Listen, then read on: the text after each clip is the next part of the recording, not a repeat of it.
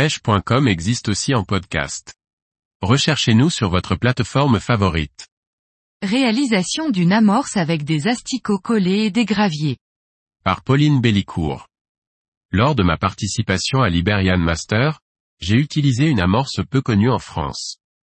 Une amorce constituée d'asticots collés et de graviers pour pêcher carpe et carassin.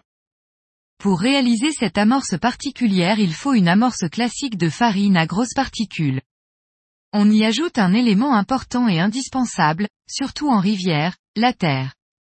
La proportion de celle-ci dépend du courant. Plus il y a de courant, plus on ajoutera de la terre à l'amorce de départ.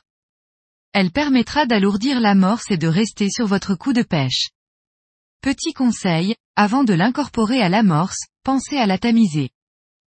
Les fameux asticots collés, une particularité qui donne de bons résultats sur ces parcours et ces types de pêche.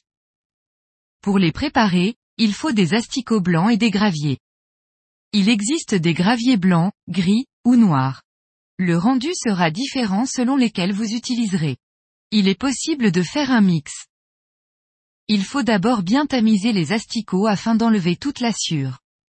Puis les mettre dans un bac sec et propre. Pour les graviers, il en est de même, il faut les mettre dans un bac sec et propre. Et tout comme l'amorce, la proportion de gravier dépendra du courant. Plus il y aura de courant, plus vous allez incorporer de gravier pour alourdir les asticots afin qu'ils tombent au fond et plus précisément sur votre cou. Avant de saupoudrer de colle, il faut pulvériser un peu d'eau sur les deux bacs, pour les humidifier, et bien mélanger. Pour finir, rassemblez les deux bacs, celui des graviers et celui des asticots collés, en mélangeant et embrassant pour que tout soit bien homogène. Il ne vous reste plus qu'à former des petites boules, tout comme de l'amorce et de venir les déposer à la coupelle. Vous pouvez aussi amorcer à l'anglaise avec ce type d'amorce. En ce qui concerne les èches pour pêcher, il faut rester simple. Grains de maïs, terreau, asticots, et surtout ne pas hésiter à combiner les èches pour plus d'efficacité.